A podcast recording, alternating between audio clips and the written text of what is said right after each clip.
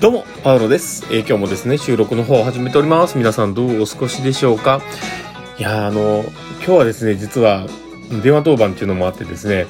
ま、まあんまりね、こう、属外へ出なかったりしたんですけどね。で、その分、今までちょっとやれてなかった、あの、仕事のこととかを少しだけやっちゃってね、あの、休みの日なのにやってたっていうね、あちょっと自分自身をね、ちょっと整えなきゃいけないなと思っているにもかかわらず、えまあ、やってしまっていたところがあるんですけど、まあでも、まあ、たまにはね、コーヒー買ってもいいかなと思ったりしながら、楽しんで作業してたんで、まあいいかなと思ったりしています。で、今日ね、どんな話をしようかなってこう考えながらだったんですけど、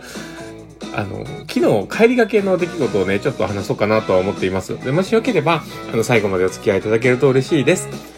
ということで始めていきます。えーパウロのマインドブックマーク。この番組は、看護を楽しくをコンセプトに、精神科看護の視点で、日々生活の中から聞いているあなたが生き生き生きるエッセンスになる情報をお届けしています。はい。ということで、えー今日も始めております。皆さんどうお過ごしでしょうかえー今日はですね、あの、どんな話しようかなっていうところなんですけれども、えー今日は、あのそれだけの人ではないのは知ってるのでっていうふうに言われたんですよ。で、そこに関してちょっと話をししたいなと思ってるんです。で、あの特になんか、あの、自慢したいわけでも何でもないんですけど、ただ、昨日ね、あのまあ、新人さんと、新人さん、あの、ちょっと前に入ったね、えーまあ、さらなる新人さんはいるんですけど、えーその、え半年ぐらいの新人さんと一緒にですね、えー帰り、あの、どうやらちょっと用事があるらしくて、あの、一緒に歩いて、あの、帰る感じだったんです、途中までね。で、その時に、こう、僕が、彼が、あの、勤務時間内にちょっと、あの、事務所にいることがあってですね、その時にちょうど僕が、あの、外部、外部向けのちょっと講義をやっていたりとか、まあそういう機会があったんですよ。で、その時に、僕自身がその講義だったりとか、自分自身のこの、うん、経験とか、そういったものを僕がすごい赤裸々に語っていたんですよ。で、えーそこで、自分自身が、あの、自分自身を認めるというか、あの、自分自身がね、ダメな自分をこう認めるということが、あの、や、いう話をね、こうしてたんですよね、っていうところで、あの、でもそれって、あの、やっぱり自分では何かしらちょっと引いてるものがないと、ダメな部分とかをやっぱ出すのってすごくエネルギーがいるから難しいと思うんですよ、みたいな話を言っておられて。まあ確かにそうかもしれないなって思ったりはするんですけど、僕自身が、その、まあ、今回のね、その話で言う、その自分のダメなところっていうところの話で言うと、今までの放送でも入れたんですけど、僕本当にポンコツなんですね。だから、あの、いろんなものを忘れたりとか、ほんまにいろんなことがダメで、えーダメダメで、で、それをですね、こう、自分自身がすごく最初辛かったんですよ。で、今まで、その、とりあえず必死になって、それを取り繕おうと思って、倍動いたりとか、とりあえずはなんとか形作ろうと思って、必死になってやっていたところがあったんですけど、だけど、この訪問看護に来てから、そこって本当に難しくなってしまって、あの、実際僕自身もね、あの、まあ、よく体感することなんですけど、あの、訪問って、1日に30分、その時に行くしか、まあ、することできないと思うんですね。30分か40分っていうね、えー、枠組みがあるんですけど、だけどまあ、その時に、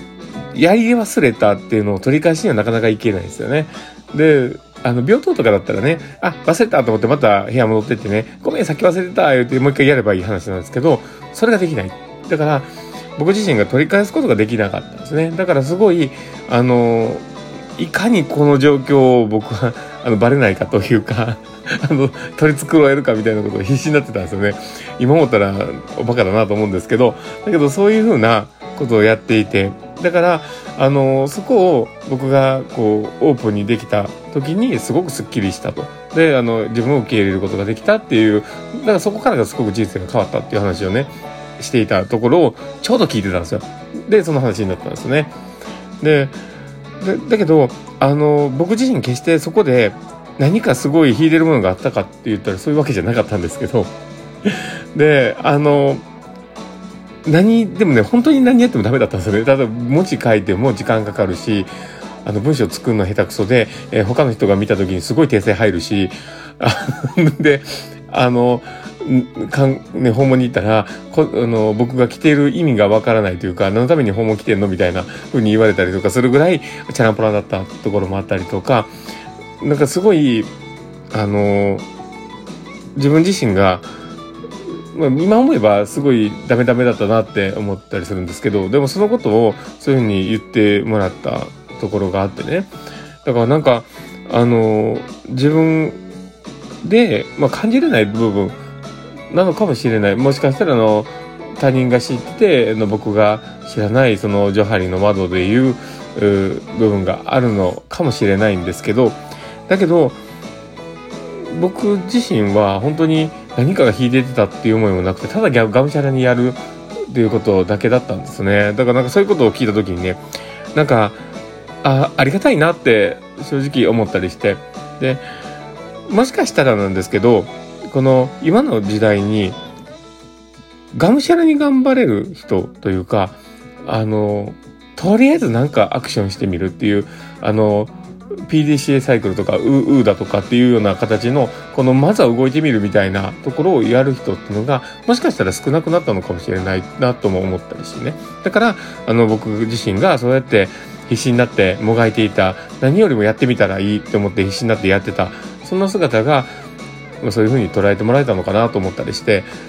だからなんかすごくう嬉しかった反面あのもっと自分自身を